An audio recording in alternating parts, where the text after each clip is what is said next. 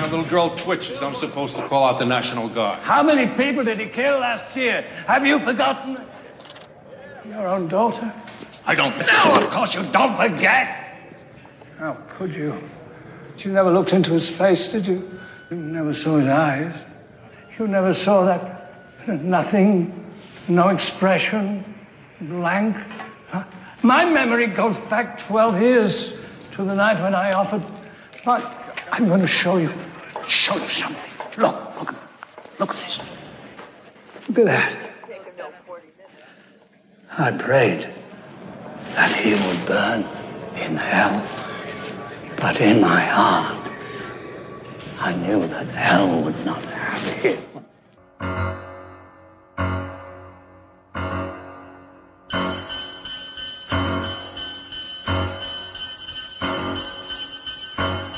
Blood Black Rum Podcast presents the season of Halloween.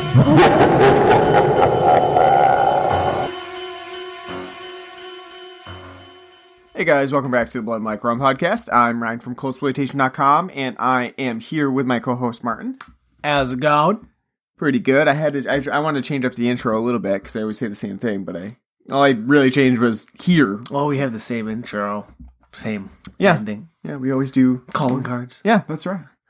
Yeah, I, I want to start this one off. Sure, go for it. Yeah, with there was only one one episode where you actually led the thing, so But no, yeah, no. There's one thing that I kind of want to start this off because it's a question you posed with Halloween 4. okay. Because we've done previous um, marathons of franchises, one of them being for two years ago. We did the Saw franchise for Halloween. Mhm.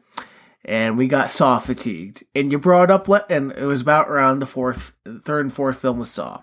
And you asked last week after Halloween 4 if I felt fatigued. I said no. I'm fatigued, Ryan. After five, now you're fatigued. This is the one. Yeah. This is this is the film that's uh that really set in. Well, you know what? We're entering into the the horrible territory. Um, we. You know, I thought that we were already Right, there. like, like four was really bad, and we con in that episode last week we contemplated whether that was the worst Halloween film, and then we get five, and I had I remember five a lot more fondly than you know what I maybe how I'm feeling about it now. But then, but but now we we get a another like one two combo, could be a KO combo of Halloween six next week and then resurrection. and then resurrection. And you know what? The only thing that's good maybe a saving grace, or it possibly we made a terrible mistake, is that we have the remake Halloween. Well, I guess the remake sequel Halloween 2018 set for the end of this Halloween season. So perhaps at that end it'll be like a refresher. You'd be like, oh, actually, you know what? This is great. I'm so glad that we came out of this terrible series of films and and now you know here's a here's a great one to end things out. Or it could be even worse. You might Just get to it. on to the shit. Yeah, you might get to it and you'd be like, well, that wasn't as good as I expected. And also, we've been, you know, we've been sort of miserable in this Halloween, the the end of this Halloween series, and so you're just miserable watching the new Halloween. I don't know. Nothing but misery past three, I Yeah, guess. I guess so. But no, this is this is the one that I, I mean. When That you you- go week to week watching these, um, this this is the one where I'm checking out. Like I can't believe this franchise has that big of a following just because of two films. Yeah, yeah. Basically, I mean, for the most part, yeah. Two films. Uh, six sort of has its own weird following, and that's more so because of the uh, the differences in cuts, and that's really the biggest part of the cult following for that one. Four and five are really those weird films that They're not weird because they're totally in the No, well, slasher genre yeah, but, but, they're the weird films that have sort of done well, even though they're not good films at all. And I think it's just basically due to they take place on Halloween, and for Halloween, channels show them constantly because they're very cheap to get the rights to. And I think, you know, uh, we talked about it in the last episode for Halloween 4. Uh, I remember that being on all the time on TV, and I think probably Halloween 5 even more. And that's why I sort of have this little nostalgia tinge for Halloween 5 that I seem to remember it, as you said, with rose colored glasses. And now rewatching it, I really don't see the appeal. I mean, I remember more. I haven't seen five, just like four. I haven't seen f- five in years, but I remembered four more than I remember five. But there are things about like Loomis being crazy and like the whole like ending kind of sequence and the opening. It's all stuff you know I remember. But then like the whole two th- middle two thirds of that film is kind of like eh, you know. So, Well, it's wa- pretty was- forgettable. Was a bl- you know a blur, but you know I was like I re- well I remember I I remember you know Donald Pleasence. I remember they fixed the mask. I remember that people got killed, and that's you know, That's about and it. Danielle Harris is you know trying to be simple Jack in this film. Well, you know, it's Halloween 5 2 is like so easy to forget because it's just a super generic slasher film. We're now hitting, let's see, this film is 1989. We're one year after Halloween 4, and it was like a one two punch of just let's get them out there. And you can And they had they had the plan they had the plan of it all along to, yeah, to do so. have sort of a, a duo of films here, sort of like Halloween one and two, and you can see the the idea at play here. You can see the sort of inspiration, um, but at the same time, four and five are just heavily like the most generic slasher films that you can think of when it comes to just having random characters that you don't really care about and just non-important events that are happening throughout the films. And that Halloween 5 is the epitome of that. Just a lot of things happening that don't matter and a lot of characters that you don't care about that you meet once or twice and that's it. cattle. Yeah. Yeah, and it's you know, I think that's probably the why you're sort of fatigued with it too is because 5 really showcases like this is probably one of the worst offenders of just cashing in. You know, maybe even more so than 6 because at least 6 tried to go in a different direction. At least Resurrection was attempting to um, change with the times. You know, Going to Blair Witch route. exactly. With But f- fusing it with Scream and but four and five, But it's 80 even I say, but even still with that, that's cashing in. They're like, It's true. It's like, well, we basically did Scream with H two O. Let's take that premise because that's still fucking making Wes Craven and uh, New Line a bunch of money, and this Blair Witch Project's a big fucking deal. Let's combine the two together. You know, I mean, Yeah, when you think about it, it is you know, it's progressive in the in the sense of like reality TV because this is before reality TV really took off and became the mo- giant behemoth that it is Right. today with Resurrection, but it's still cashing in. It's not like they had an original idea like, hey, that film did this, made a shit ton of money. it's true. Let's do that. So you could do the same thing with like this film and Well, put it with like a bunch of other, you know. I mean, basically, with Halloween 5, that's what they did, right? They said Halloween 4 did fairly well. People went to see it at least. You know, maybe maybe after they saw it, they were like, "Well, that wasn't very good," but but at least they went to see it and they spent their money on it. So they rushed to get another one out there. And it's sort of the same idea as like what Saw was in to the Halloween season. but they had to be at least a little creative. Yeah. Saw, you know, I mean, I'll give Saw one uh, credit on one thing, even though it's the same formula over and over again. They're still strapped, even I think, even more so than like other slasher films on how how we gotta ante up the gore and you know the Yeah. and how the kills. They actually Saw had actual traps. You had to yeah. So they they had you know, and I do- again, some films were lazy with it, but again, they you know, there's more of an impetus because the Yeah. whole you know shtick and cachet appeal of Saw is the trap. So they like you know, I, I do agree because like with Saw, whenever new news came out about Saw, it was like, what's the traps gonna be? And there was always that expectation, like they better be better than the last one. They better be more violent. So you- you're right. or It- more thought provoking, Yeah. like like you know, like oh that like, like I always remember like the pendulum trap from like uh, what was it Saw three, you know, with the blade, you know, and, swinging yeah, back and forth. Yeah. you know, like it's like oh, it's getting cool, you know, taking the but ways you can kill like ma- maim people with sharp objects, you know. Yeah.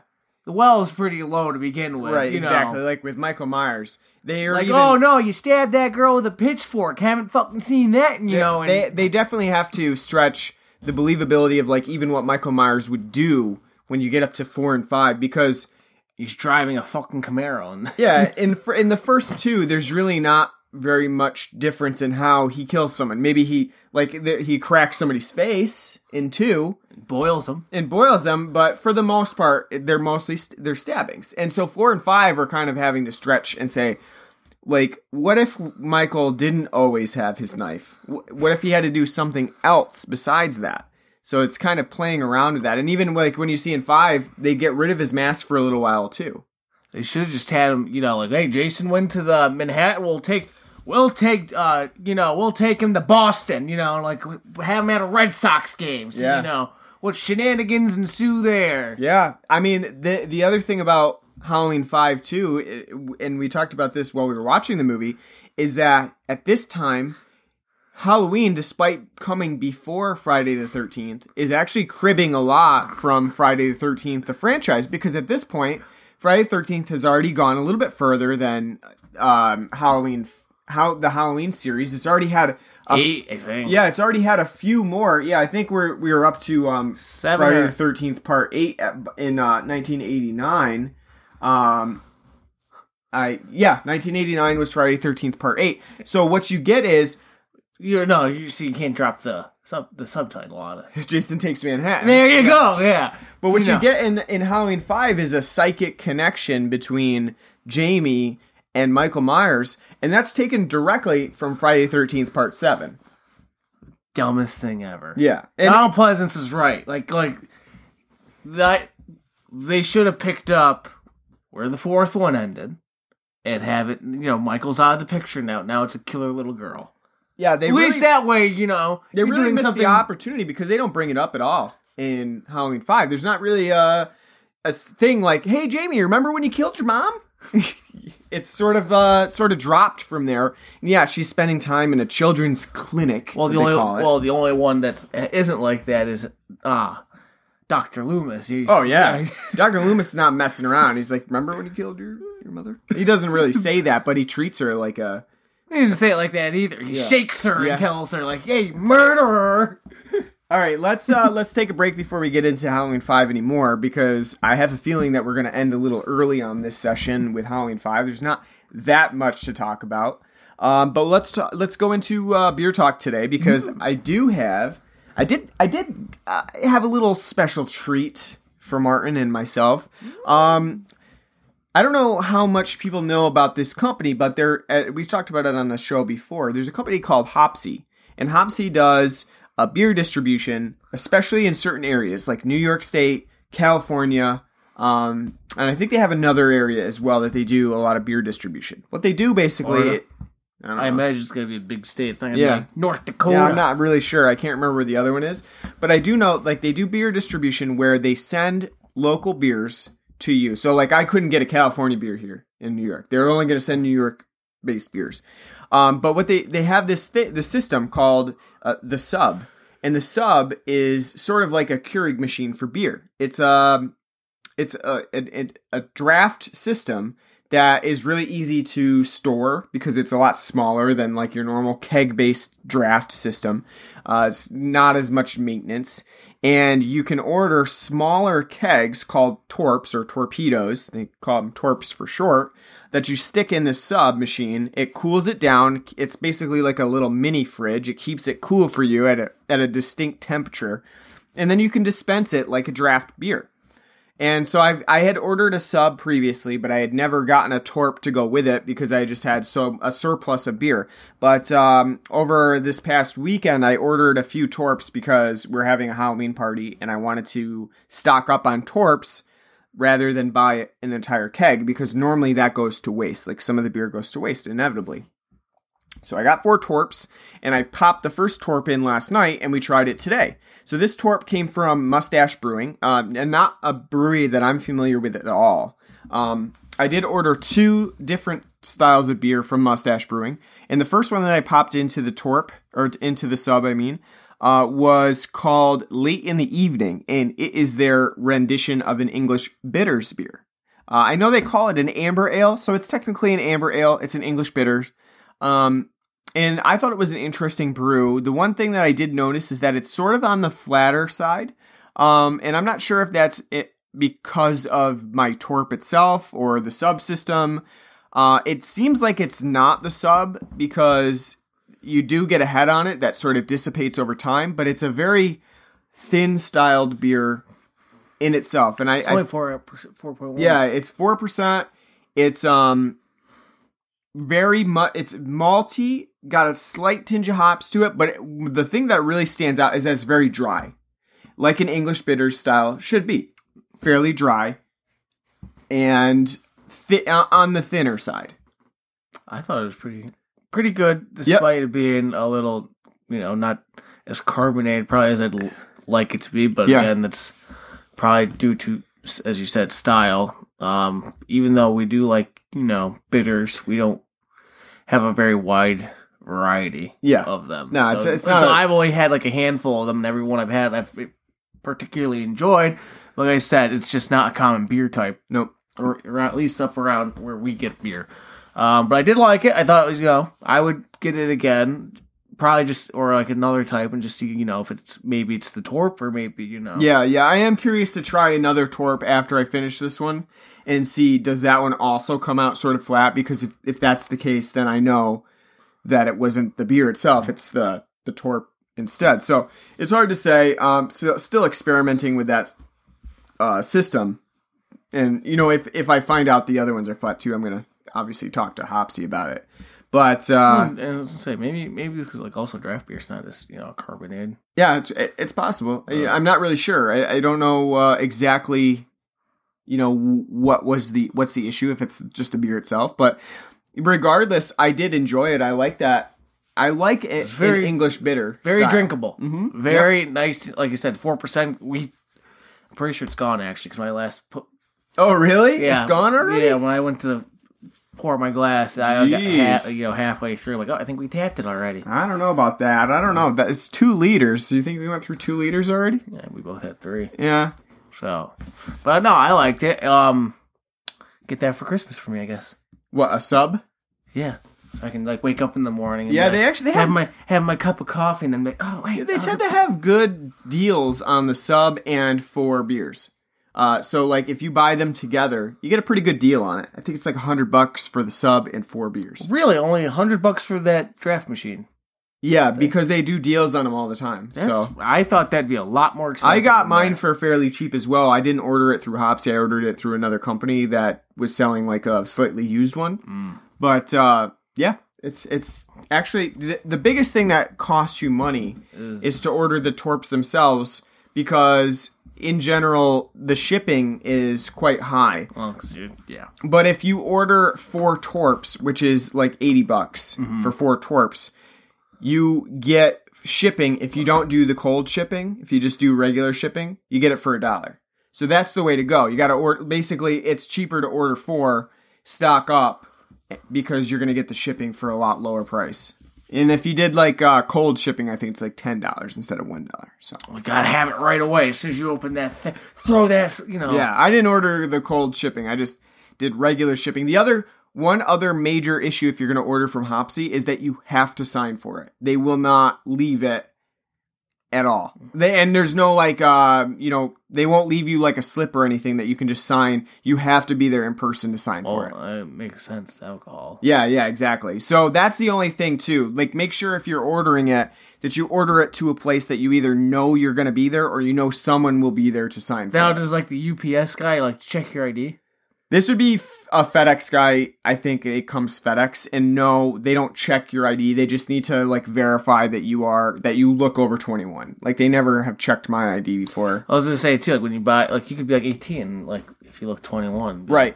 Are you twenty one? Yeah, sure. Yeah, yeah, They have never done it before, but I guess if you looked younger, they probably would Yeah. ID you. I guess. Yeah, I don't know. I don't know, or or perhaps they just really don't care that much.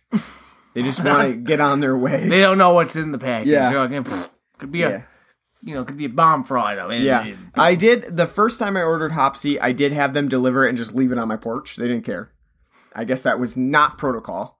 So the next time I ordered, I had a difficult time with shipping because I just assumed, oh, they'd leave it again. No, they didn't. so one actually, one one of my packages is stuck on a truck, probably still somewhere still because they sent me out a replacement. So,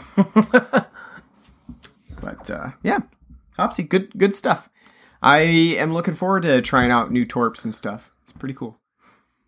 All right, let's get into Halloween 5. We're going to do the best we can with this. As we said before, Halloween 5 again is not a good movie. It's it's it's very similar to Halloween 4 in its quality. Um and again, it does resemble a TV movie in a lot of ways. I think well, the production on this one's up. Oh yeah, the production for sure is a li- is increased a little bit. They've got some explosions. They've got um A, better mask. I would say an actual mask. yeah yeah. they- Um, apparently a, like a little bit better makeup as well. I think on Donald Pleasence um for most- his burning the most eccentric '80s outfits out there. yeah Why does Tina have a pearl necklace around her like jean skirt thing? Because it was because she was being adventurous and Is, is that like is that was- like because she's supposed to have sex that night? Like giving Yeah, it her was like, "Rip it off!" uh, her retarded boyfriend like uh you know uh cue like I don't want the pearl necklace where it's supposed to go. You put it here. I don't know. You know. maybe it was just uh maybe it's haute couture and uh you know she was really plugging the 90s in 89 Yeah, well, can definitely see it.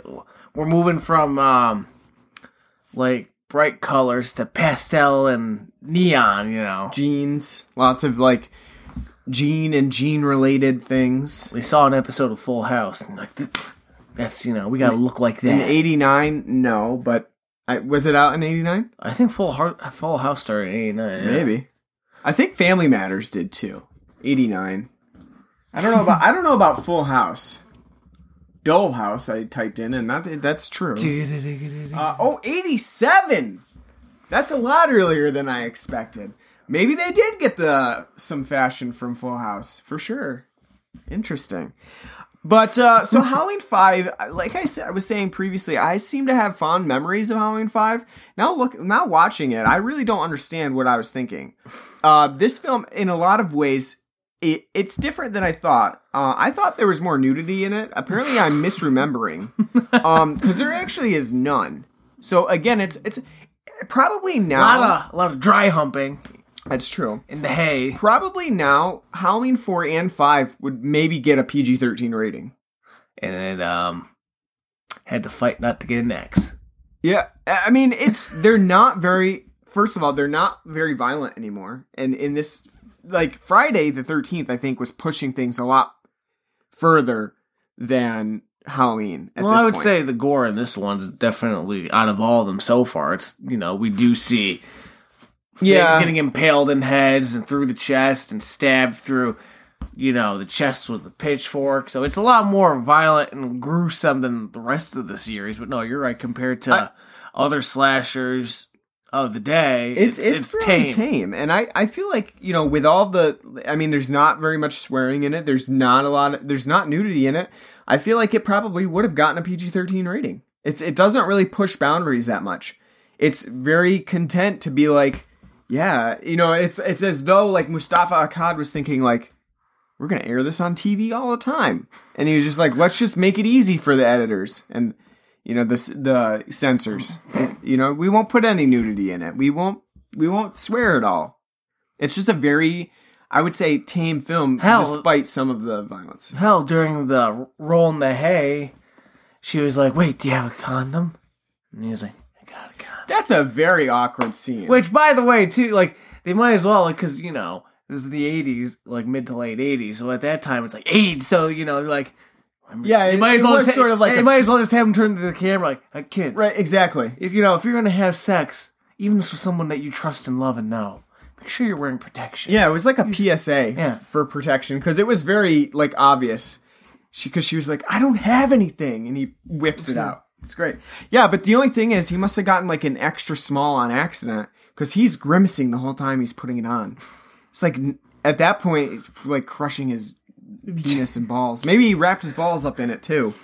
really went, went all the way down, just in case. You don't want you don't want to get any genital warts. just if if there's any any risk at all, just wrap them all up. Plastic. Uh, you know, it'd be fitting, you know, have the coach from Mean Girls right now because it is October the third. yeah, that's true. Yeah. Happy Mean Girls Day, people. Um, to have him pop in and be like, "If you have sex, you will die." Yeah, I know. It's a very awkward, very The two- awkward scene. The two were seen. It's a very awkward scene in Halloween Five. Somebody, sure. please, please take that uh, that roll in the hay and put Tim Meadows' voiceover Yes. on it for Mean Girls. Yeah, that's a that's a that's an idea. I could do that sure. Um, the so but with Halloween Five, basically, like as I explained before, you get this. Hey, you know it's a better budget too because it's not just some fucking random farm field for the opening. Now they have this elaborate hack and slash for the pumpkin, That's true. which is a nifty idea, at least they followed the pumpkin. but it's done looks terrible. Yeah, It looks it looks like a like a new line film that you know type opening and I mean, I guess at least they did follow that format, which Halloween Four just just was like, "Mm, never mind, we're gonna try something new, and uh, but the, at least Halloween Five does go with that and stick to the formula, so I, I do appreciate that. But what you get with Halloween Five is really a, a sort of um, a Friday the Thirteenth light storyline about Jamie from Halloween Four, who now shares a psychic connection, and they don't really talk about her murder. They kind of forget that, but they put her in a child's clinic because obviously they don't really trust her out in the wild. Uh, and so her, you know, it follows basically all of the same people from Halloween Four, and this time she has a psychic connection to Michael Myers. So whenever whatever Michael Myers is doing, or at least sometimes when the time is fitting, she can see what he's doing and then warn people about what she's doing. you would think they would show the part in Halloween 4 at the end like to like how does this happen while they do have that slow mo of her like when In the mask. well no no I mean I meant like how did she get that second connection Oh, right, right. from you know touching him and you know yeah. you can be like okay like the evil's transferred over to her The only thing that you really do see that they, I they don't show that they just recap the firing squad scene and then throw, they add the touch of they threw dynamite in the hole but then we see michael myers sneaking out of there like you know yeah. making his escape down the river I think the only thing that they really show, and it's sort of um, a precursor to the cult Saw Wayne stuff, is that he has a little tattoo on his hand. That never I, been there before yeah, I guess is supposed to signify like not only like the cult stuff that we'll get into in Halloween Six, but also sort of like that he's partaking in the supernatural, and that's a catch-all explanation for this is why he has psychic abilities. Well, you know. so how did eight-year-old michael like he gave like he had a how'd that happen yeah he got it he somebody picked him up and grabbed like him and was like you're gonna have this tattoo and just put a tattoo on him. I don't know. don't worry in thir- 25 years it'll all make sense You'll appreciate it. Yeah. I don't know. So, so the whole thing, I think, like, uh, is really stupid. The psychic abilities, for one thing, are totally unnecessary. Right? They only come into play when it's convenient for the storyline. Like, it's not like we have Tina or uh, not Tina, uh, Jamie constantly seeing through Michael's vision or you know knowing what's happening. It's very very obscure times where she or conveniently sees what's going on with Michael, and so like giant woman yeah, it also doesn't help that in this film Jamie has apparently gone completely mute because of her whatever sh- experiences. She's had trauma. She's got PTSD. Whatever. Again, not really explained, and you're supposed to just go with it. Um, so it doesn't help that she has this psychic ability and she can't tell anybody about it. She can only like spit out certain phrases. Um, but I think that the whole psychic thing is really dumb. It's it's completely unnecessary for the film. If you didn't have it, what would it really have any impact on the film whatsoever? Not really. You would still just have people getting murdered by Michael Myers and J- him his main target being Jamie. Doesn't add anything to the story. So I think that is a completely unnecessary addition of supernaturality that doesn't need to be there. Has never been hinted at in any other Michael Myers films, and just so totally unnecessary for this one. I don't know why they went in that direction.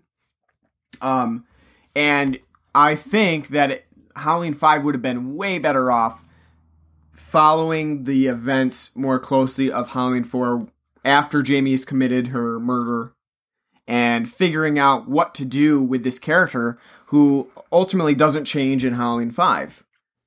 She's the same person basically as Halloween 4.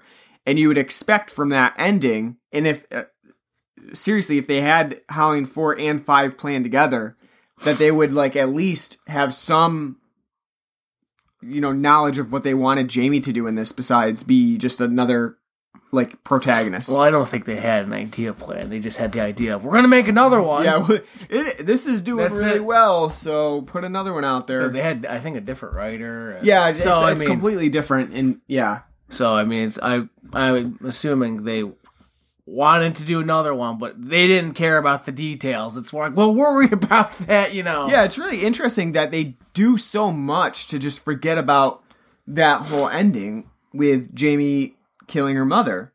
It like they really undersell that. Well, I mean, in the fourth one, come on, sheriff's daughter's dead, and he's just like, well, It's true. another day in Haddonfield. But I just, I just, you know, think that if they they did explore that a little bit more, we could have gotten a really a lot more interesting film than what we get, which is basically a rehash of five with Tina as more of a lead than Rachel, and Loomis as sort of like this martyr figure, uh, who who has now gone completely batshit insane, and has been apparently hanging around this children's clinic for what I don't know how long A year. a year basically, just standing outside Tina or uh, Jamie's room, and every time she Because if he comes still out has, the door, I was saying, because if he still has his medical license at this point, then Yeah. the medical board of Illinois has deeply failed. You know, failed the people of the sta- state with their health. as hell, in the fourth one, they like he's he doesn't really do anything. He's just got a ceremonial position, Yeah. which again. Doesn't make sense. What what the hell? Like, what do you mean? Is he a witch doctor? Then he could like show up like, well, we don't know what to do, and he sh- like shakes his sticks. what and he does is he has a prescription pad, but it's like one of the a toy one. so he just writes prescriptions to people. They might as well have like the Yeah. squeaky noises that they had for you know the fucking cops and shit. yes. but no, like he again, like they're just letting him run around like this clinic, like and like just like leave him, leave this crazy man that everyone knows is crazy at this point. Like leave him alone with a nine year old scarred child, you know, who's has trauma, so he can shake her and be like, "You know where he is? Tell me where he is. He's alive." That's probably actually why Jamie has gone mute. It's because constantly being badgered by Loomis, and so at a certain point, she's just like, "I'm not going to talk anymore." It's ridiculous. This makes me think of Airplane with like the lady who's like being hysterical and Liam Neeson's like, please, please, get a hold of yourself, and then like sl- slaps her, and then it's like just a conga line Leslie of people. Nielsen, you mean? Yeah, so I said. You said Liam Neeson. no, I said Leslie Nielsen. No, you didn't. No, I'm gonna play it back for you. You said Liam Neeson. No, I said Leslie. I was like, what? oh, that'd be great. I would love to see a modern day Airplane with. yeah, with Liam Liam Neeson. But no, like you remember like how Le- Leslie Nielsen goes through Yes, like, yeah. they like have a conga. That's what I assume at this point. Every day, seven o'clock rolls around. Loomis rolls out of bed, drinks a fifth of scotch. Yeah. heads down to the children's clinic, and then just shakes this child for like an hour or two. Walks away, eats his lunch, come back, shakes her again, Well, I think they, threatening her, and then you know. in this film they make it pretty clear. Like, so Jamie has a nightmare. She runs out of her room. She's uh like downstairs, and the maintenance man's the like, maintenance man and the maid, the two out of five people that work in the clinic, uh, are down there. They bring her back to her room. And Loomis is already there. He's been standing in the room the whole time. So I imagine that Loomis has just been drinking like one of those like small uh you know whiskey bottles, you know, not the I don't know what The one he got from are. he Like, got, yeah. the one he got from the preacher from the last Yeah, one. the one that's like behind the behind the counter. not the not like a you know taller size one or whatever the liter bottles, but just like the one the quart size or whatever. And he's been he chugged the whole thing, and now he's waiting for Jamie to get back in the room so he can sort of assault her again. and traumatize her even more. Yeah. Yeah, it's great because I think really at this point we are meant to assume Loomis is totally off the walls. You said, especially towards the end of the film when he's confronting Michael and he doesn't even really see Michael, he's just talking to somebody. He's not even turned around yet to see Michael. He's just talking into the air. It does look like Loomis is having some sort of mental breakdown and just imagining that Michael is everywhere. We're gonna. It would be great. Halloween six, we find out just all in Loomis's head. He's actually been committed for twenty years, and everything from the past, you know, two, you know, two, three films is just all been in his head. Like, oh, what's going on? Yeah. Uh, it's Nothing Doc- ever happened after it's- Halloween 2. It's just telling us Doctor Sam Loomis after that explosion. He went. Honestly, that would have been a much, much smarter idea than to just keep c- continuing like the Michael Myers line. Is that you actually have the one of the last films how you end the Halloween series with just showing Loomis was crazy all along after like it, Halloween one and two happened. Sure, we'll keep it at that. But then the rest of them. Four and five, obviously, people want to forget anyway. So just And retcon it six, and and say it didn't happen. Yeah, just retcon it and say it didn't happen at all and- and everybody wins. You can go back and watch four and five and be like, "That's why it doesn't make sense because it's in Loomis's head. He made it up." Yeah, it's a perfect idea. Maybe that's what uh, 2018 Halloween's gonna do. Just had it's gonna be Jamie Lee Curtis, like you know. Yeah, nuts, and she's just made it all up. Well, she already looks it. Like she looks like the old, you know, crazy cat lady, like with her running around with her Winchester, like, "Hey, Michael's coming!" Yeah, You know, which you know, at least it's, it's look from the trailers looks more believable because in H two O, it's just like, "Don't bring up Halloween." yeah. You know, Saying the word Halloween is too much for me. you know how I get. Yeah. Um. All right. So we basically brought it up. What would you give the Looney Loomis score for this film? Well, you know what? We're there's there's no retroactive uh changing of my scores so far. It, this one gets the ten. Give it a big, big old ten, He, he's off the rails like the last film where I gave it an eight. However, this time he's actually assaulting a child, using it as Jamie as a hostage and bait, and like constantly grabbing her and shaking her. You know. So, th- so just you know, I- that I- alone makes like yeah, he's gone off because he's just like Yeah, I got to give it a ten as well because at this point, so one of my favorite threatens an officer with a gun. Yeah, one of my favorite moments in this movie is when they're looking for Jamie. She's snuck out of the uh, the child children's clinic, and he just grabs a random girl who's going up the stairs, rips her mask off. It's not Jamie. He doesn't give a shit. Like, whoops, I don't care at this point. It's my favorite moment from Loomis. Well, after you, accidentally are the cause of manslaughtering a 17 year old, you know, 10 years ago, downhill from might as well right? just. yeah, Yeah. doesn't matter. No, he didn't get in trouble for it, so apparently it's acceptable. Um, the, the other thing that I really like, um, sorry, I got got a hair in my mouth or something here, so I'm talking with a lisp here for a second.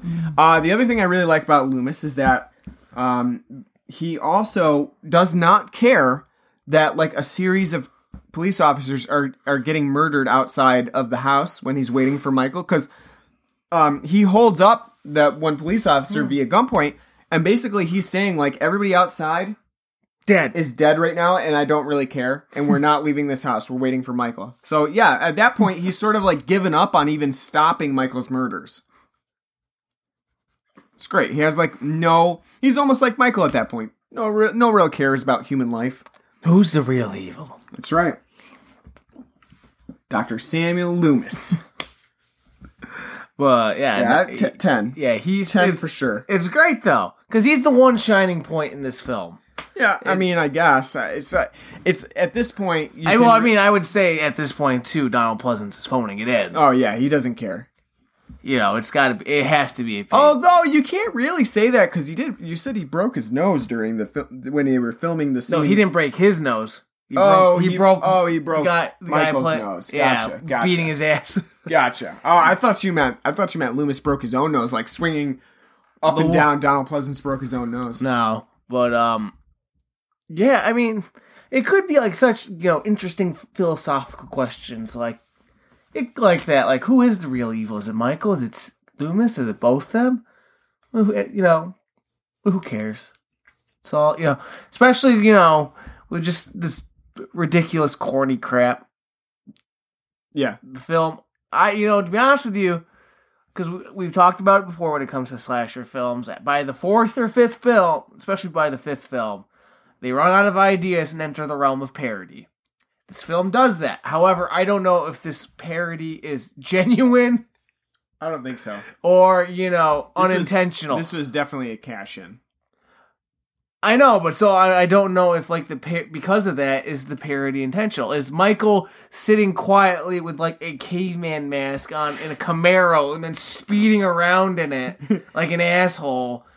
Is is that parody or is that just like I like again like I, I can't tell like I, I'm s- suspecting it's supposed to be like kind of like uh, what's Jason gonna do this time? Oh, he's gonna beat this chick to death in her sleeping bag. you know, Honestly, a lot of a lot of Halloween Five feels like homage, right? It feels like it's homaging of a different franchise. Well, no, but I mean, it is also trying to harken back to the other films. Like, you know, the whole gunshot within the room. You have shooting like six times at Michael, right from Halloween 1.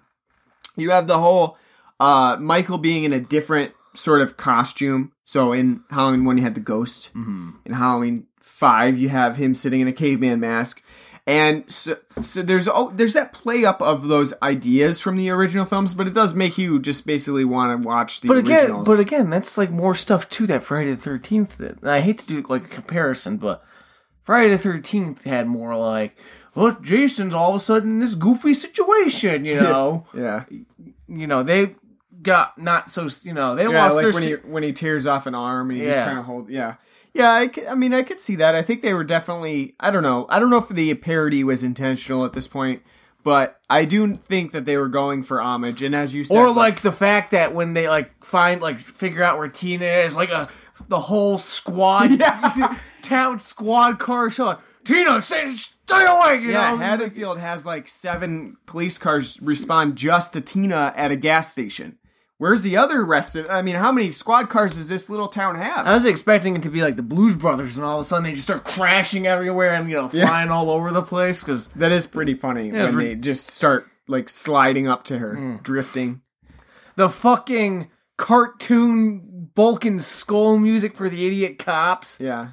Yeah, that's such Like- a weird inclusion too. I know they said it's an homage to the last house on the left, but it's such a it it's completely off tone from the rest of the film because it only happens twice when those cops are on screen and it's like slide whistles and boom boom boom boom. Well, he said it literally sounds like Bulk and Skull's theme from Power Rangers, like like, uh-oh, what are these two idiots gonna do? it's such a weird inclusion. I just it's it's Not only that, the sound design in this film is fucking oh, terrible. Oh man. The Fucking oh, like the The sound is awful. I'm not even talking about the soundtrack, which is again, we'll talk about that in a second. But like the sound effects they used, like the was that like I couldn't tell at the end. Was that supposed to be a tranquilizer gun or a real I think it gun? was, yeah. Like, I think it's supposed to be a trank gun. like I'm like, is he Matumbo from Lost World? uh, you know, Jurassic Park trying to take down you know T Rex? yeah. I yeah, the what- sound is where they really cheaped out on this film. You know, it sounds like a like you're playing Goldeneye and you got the silenced you know pistol like pew pew pew pew, and just other scenes. It's just like oh, it's hilarious how bad it is. You know, it's just Yeah. like like oh, this time we got a good match from Michael. So guess what? We had, we had to make uh our all our sound effects with a Dixie cup and uh some you know uh vuvuzelas. It's just what we had and, What? and a penny whistle. That's all we had, you know, to work with. While we're on the subject, let's talk about the score because this is really uh, like going quite far away from even like the Carpenter scores that are redone for Halloween 4. We're getting into territory where they basically have I don't know, did they just cheap out on this on the instrumentals here? Do they want that was the intent to make it as minimal as possible? Really what the score sounds like now is like some guy just knowing the Halloween theme, but he's drunk and sort of just plinking around on a piano. Well, as I told you, at this point, I think Alan Howarth is tired to death of doing variations on this score. He's not like Yuji Ono when it comes to like, hey, we need a new Lupin theme. He's like, all right, how the f- you know, great, I can you know change it up a bit again, you know, and constantly tinker with you know the overall sound. I think in this one he's he's taking the John Carpenter approach. Like, I don't fucking want to do this anymore. He gets, just gets half drunk on a bottle of scotch and then just starts plonking away on his synthesizer. Like, eh, fuck it. Yeah, mm, it's you know. all of the all of the sounds in the the themes just seem really halfly half designed. They're they just don't sound finished. It sounds like he started to like put some together and then he didn't do the second track on it. You know, cuz like if you're thinking back to like Halloween 3, there's at that but at that point some of the soundtracks are like multiple synthesizers layered together whereas on Halloween 5 it's really just one synth that doesn't even sound completed. Well, the main theme too is like just like this random synth score, and then they just kind of throw in like later in the Yeah, title card like the actual. I mean, and You have, know, like the kind of like the actual theme in there, because like, oh shit, we forgot to put you know put that in. You know, basically it's it is sort of like a, an out of tune piano just going like dun dun dun dun dun dun. dun. It's I don't know. It's a pretty miserable soundtrack. It's nothing like what I love about the Halloween themes. You know, it, it it's very far from even what we get in Halloween 4, which were very uh late 80s renditions of the Halloween soundtrack cuz that one included like synth drums and stuff like that. Well, now for Halloween 5, we're we're way past that. We're actually like back towards like taking apart sort of like a deconstructionist view of the Halloween theme. So it doesn't really instill much atmosphere in the movie itself. Hey, one one thing we didn't talk about, we talked about the Camaro, but we didn't talk about the guy that owns the Camaro. His name is also Mikey, and he's a complete asshole in this. He sort of looks like uh a combination of like Rick Moranis and the Fonz, like thrown together. Like, oh, I'm the gatekeeper. yeah, I was thinking more like low rent John Stamos in Full House. yeah, it kind of does look like that too. My favorite thing is that like he has no personality whatsoever. He doesn't even talk really at all, except to say "get off my car," and he like he, he just has no character besides loving his car to death. and wanting to have sex with his girlfriend. Even that though, he doesn't really seem that interested in. it. It's more like we can, but I'd rather smoke a cigarette and look at my car some more. My favorite his my favorite of his is when he- the face he makes when he sees the uh like little hoe smashed into the car. And he, he's sort of his like a ridiculous like open mouth face going on. Just like, oh. Yeah. He, he can't believe it. You know, for someone who loved that car as much as he did, he was pretty uh pretty calm when Michael takes that and you know yeah. digs it. He's like, "Who did that?" You know, and so I instead of being like, "My fucking car," you you know, he's just like, "Hey, who did? Oh, I'm going to beat you." Oh no, He's also pretty aggressive with his car. Like he's gonna need tires real quick. He's fucking burning rubber all over the place with those. he went to the Michael Myers school of uh, Yeah. driving. You know, kind of like how Michael was driving like a drunk in Halloween One, which again is the great unsolved question: how, Where did Michael Myers learn how to drive if he was? Oh yeah, Locked in, in away. this one he's actually pretty good at driving that Camaro. He whipped that thing around real. I mean, he Yeah. drives like an asshole too, but he whipped it around after you know Tina's like, "I want fucking cigarettes." He's like, "Brr," you know, slams the brakes and is like, you know, perfectly rolls that thing back instead of hitting like a stoplight sign. no, he's a professional driver and he never learned. that should have been his trade. He doesn't need to kill people. Just become a professional driver, stunt driver. Um, we didn't talk. There's kitties in this one. so pointless. Yeah. Like I said, that's the thing about this you think, movie. you like- think they just found cats one day on I set guess. and they're like, eh, you know, I mean, that's the thing about the the movie though is that like a lot of the scenes in this film are just pointless, just strung together because they needed something to hold the plot together. We needed a couple things to. and it's an hour forty. Right, yeah, it's an hour and 37 minutes. It's very. At least with Halloween four, it was eighty minutes. Like yeah, right. Yeah. Sort of like didn't feel like it, but you know, at least it was in. The, they this one they felt the need to slap on twenty more. minutes. Well, the, the thing with that is the finale is very long. The chase sequence at the end of the film, uh, when Jamie's running from Michael Myers, is such a long scene with her going down the laundry chute, him like stabbing into the laundry chute. It takes whole- forever, and oh, so just, it was like the whole barn scene. Yeah. You know, there's just no tension to those because they're not paced well. They just don't know what to how to pace those scenes where it's you know like a short five minute sequence but very tense throughout. Um, I, there's just nothing there that's suspenseful about it, and that part of that's the score. Part of that is just I don't think Michael Myers is that spooky in this film either.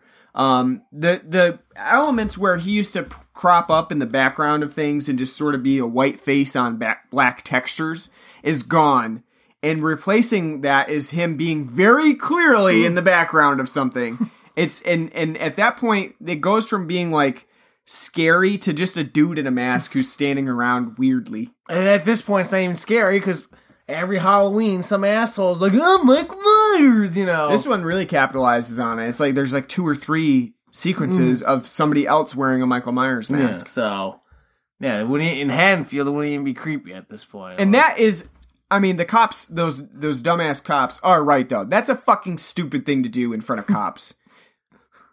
to be wearing a Michael Myers mask with a knife when you know that there's like D- Loomis running around being like, "He's here, he's here."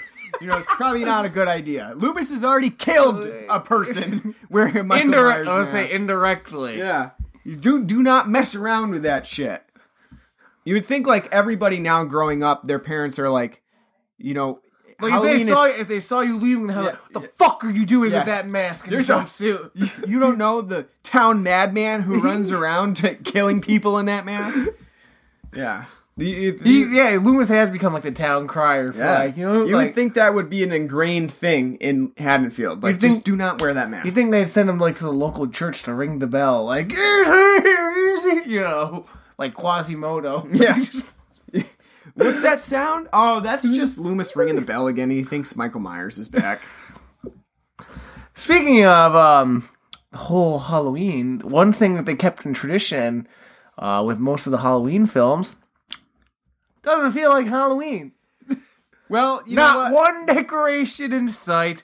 A nice sunny day, warm, bright, beautiful. Hell, as we talked about Mikey and his Camaro, it was a he's got a convertible and he's got that top down. So obviously it's you know the nice forty degree Halloween day in uh, Illinois that it would be like, nah, got that top down. He doesn't care. Right, like um, this one takes a step back from four because four at least did have quite a few Halloween decorations, and it looked like Halloween. It had fall, uh, you know, leaves, ch- colors changing, and stuff like that. Five, I think part of the problem was that they really rushed to shoot this film, and obviously when four came out and did so well, they had to get it in production, and so they didn't shoot it during autumn.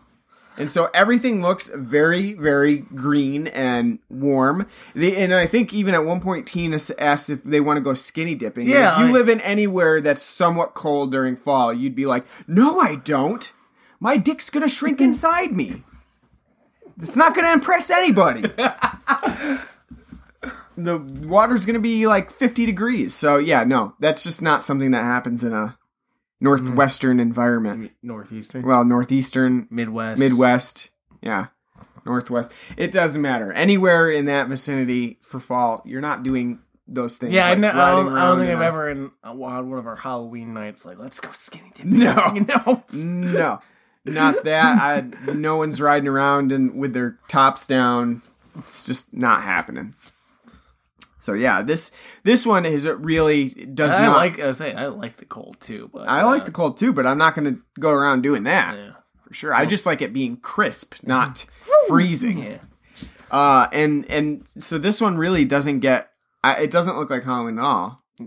I'd love to see the movie where Loomis is just running around taking down Halloween direction. De- decorations, yeah. just like just like stop it. There is calling card. He'll know what, what day it is. Don't put those up. Yeah. Um. Did we hit on her? Is that it? We didn't really talk about the kills. Yeah, I mean, there's nothing that much to talk about. Like we, I mean, there's a. They're not creative. No, they're not really. Not I a mean, single one. Again, like it's all they've all been ripped off. It's like every. I hate to say it again, Friday the Thirteenth, but it's like just like any slasher film already did it five years ago. Yeah, I mean, in this one, I'm trying to think of the the kills. There's a pitchfork, a couple of stabbings. Um. Which did it in Friday the Thirteenth Part Three. Jason uses a pitchfork Yeah. when they're on the bar in the barn. Yep. Yeah. So There's um. the scissors. Yep. That, you know, Scissors was just a stabbing again. I mean, it's basically just a stabbing. Um. You have. Oh, they did. They did have the guy from The Exorcist show up and just Tommy gun down everyone at the Yeah. police station. Yep. What a, Which- what a which doesn't make sense in this film because Halloween 5 basically treats this guy in ba- exorcist regalia. well, as- he's not only that, but when the shot of him walking to the, Yeah. you know, He to does the police, look- it looks like it's like it's supposed to be like an homage shot to The Exorcist. You know, I mean, minus the fog. There's no, you know, and the, so the dude shows up three times in the film. He shows up the first time when Michael's driving and he kind of walks across the street and he shows up another time in just a random scene and then at the end of the film when he kills everybody. And the film treats it as though like this is like an episode of a TV show. And next episode, we're going to learn more about this guy. But the thing is, there's not another episode. Nothing's coming. It doesn't make any sense. And it just, the film just sort of ends. Like, do you know what this guy is? Well, we don't either. So just let it go. You know, he just kills everybody. And it lets Michael go. But there, you don't need to know anything about it. It's just such a weird inclusion because it feels like a lot was cut to make room for that that never actually happened. probably. I Yeah. mean, I thought it was funny when like we're sending him uh, Michael off to the a high security prison. He'll never, you know, escape. And then they show him sitting all chained up, and he just he sighs. He's just like, Hmm, oh man, they got me. They got me. Yeah. I will say one of the best scenes is at the end, though. We did briefly talk about it, but when like Loomis is, sets up the Scooby Doo esque chain net that Michael can't get out of, tranks him like ten times, and then just goes ape shit with a board, beating the hell out of him, and then just passes out on him like as he's like yelling, "Die!" die." it's great. It's a fun, fun scene. See, like it turned out like it wasn't Michael Myers that he was beating the hell out of with that board. It's just some dude. Yeah, it's just another guy in a mask. This this time he can, this time the manslaughter charges are going to be upheld, and he's not. He's not. Yes. But that, that I, I don't know about you, but I thought that was Yeah, no, It's it like- is. It is. I mean, it's a good scene. Like, like where did this net come from? When did they he set up? When yeah. did they set this thing up? When up? did old man Loomis, who's barely can walk, we saw in the last film when like he was trying to hitch a ride and he's like limping around trying to get to that car of the high schoolers that are making fun of him. You know, Yep.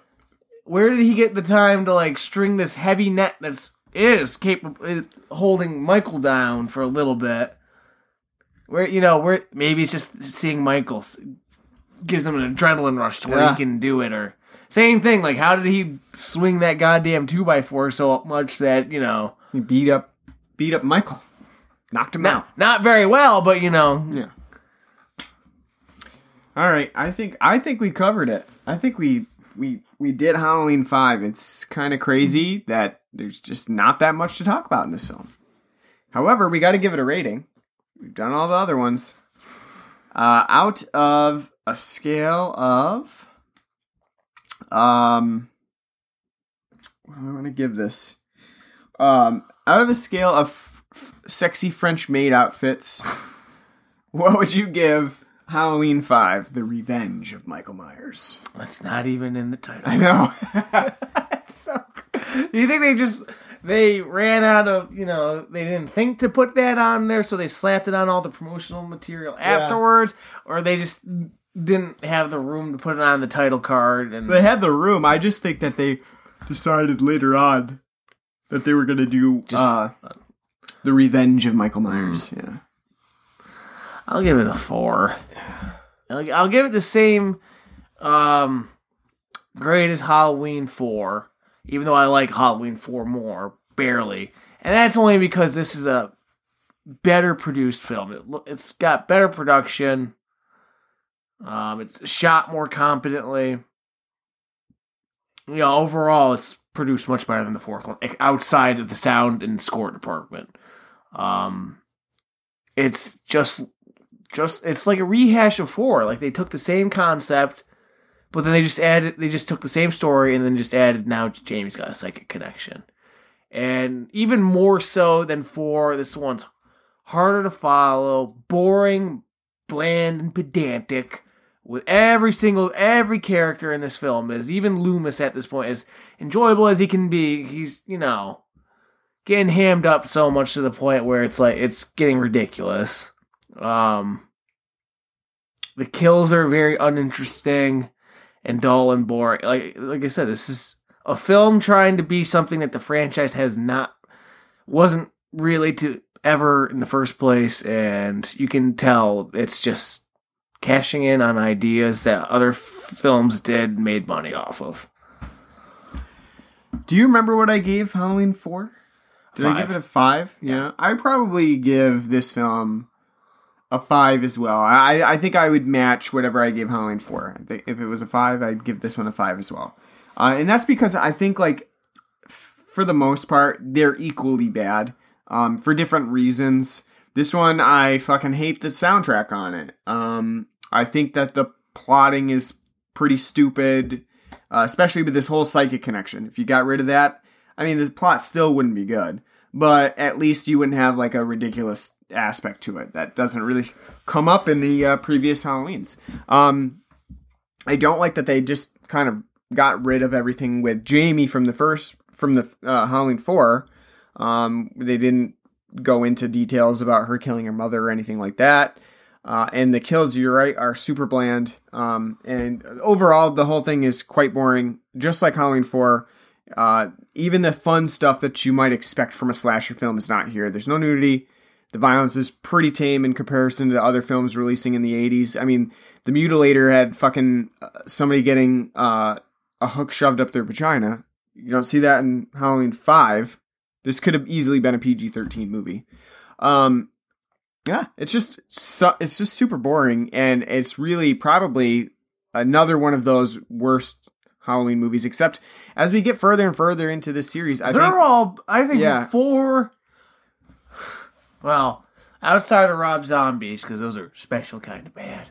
Um, for I will say because we're we're gonna skip over H two O because we already reviewed it, but four, five, six, H two O, and Resurrection are all I would say bad films.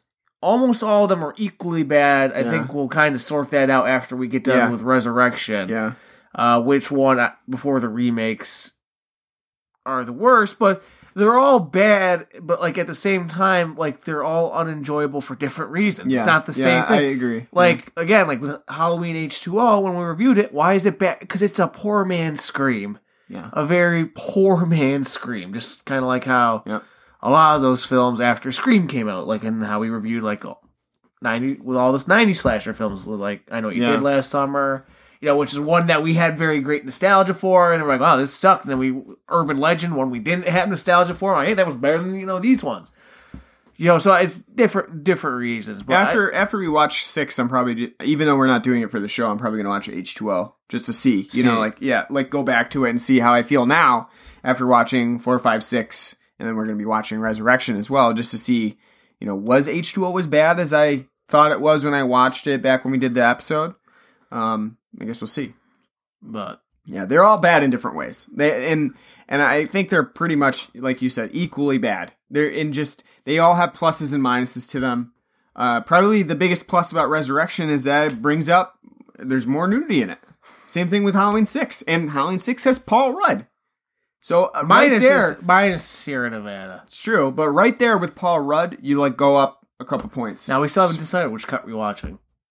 Yeah, that's a good question. Um, I'm thinking we probably should watch the producer's cut. Just because it goes more into the Yeah, right. shit fields. Yeah, of- I, I think we should probably watch the producer's cut. Um, But yeah, I think so. I can put a poll out and see what people think, just to see. I haven't seen the extended cut. Oh, okay. So I've only I've only So seen it probably would be the best one to do, but Yeah. I'll put a poll out just to see real quick what people think, and uh, so we haven't really decided yet before next week's episode. We'll have to hash that out. Um, yeah, I think that's it. Halloween five down, and three to go out of the um the series that we're doing. There's more than that, but we already did Halloween one and two from Rob Zombie. We're not going back to those again. They have a special place Yeah. in my heart for levels of hatred. Yeah, and we're not going back to those again. You, if you want to, you can go listen to the, Now- the episodes. But Now, you know, it's funny bringing that up, though. I'm interested because I know there were people who didn't find. The, I don't know anyone that liked the second one. And when we reviewed it, that was the first time that I'd seen it. However, I think I might have brought it up when we reviewed the first remake. A lot of people liked it. Mhm. I want. It's been ten years now. I want to know, like, are those people still out there? Are they now, like, if they watch, like, ugh, yeah, there are. There's still people that like it. I mean, there's still people that like Rob Zombie in general. So Well, yeah, I know that, but I'm just saying it's uh not nearly as big. Like you're not going to see the same people um probably running around saying like when they saw the Texas Chainsaw remake in 2000 like like that was good and that probably now like mm, yeah, yeah, You I agree. Yeah, cuz we moved past that trend of uh, true. Yeah, definitely was Um, a trend there, and that we kind of got over. of hellbilly crap. All right, so thanks for listening to our uh, season of Halloween episode on Halloween 5, The Revenge of Michael Myers. We're going to be back next week with Halloween 6, The Curse of Michael Myers. And uh, we're still undecided on whether we're going to do the regular cut or the producer's cut. Um, you can listen to us on iTunes, Podbean, Stitcher, Google Podcasts, any other podcasting app that you can think of. We're on it, so give us a listen, uh, follow us, and give us a nice rating. Uh, you can find us on Facebook at facebook.com slash blood and black rum podcast. We're on Twitter at blood and black rum. Uh, we have an email address at blood and black rum podcast at gmail.com. And if you so choose to help us uh, out with some funding, we do have a patron page on our Podbean account where you can donate uh, to us monthly. Uh, a dollar a month gets you episodes at least one day early when we can get them up that early. And uh, a- as always, we appreciate you just helping us to cover the costs of what it takes to do a podcast for free. Uh, so thank you for listening. We will be back again next week with Season of Halloween, episode six, and we hope that you will join us. And apparently, the Yankees are doing fairly well. Aaron Judge uh, just hit a home run. uh, during the wild card game because Martin's celebrating. so, all right. Thanks for listening. We're gonna go watch the game. See you later. Go Yanks.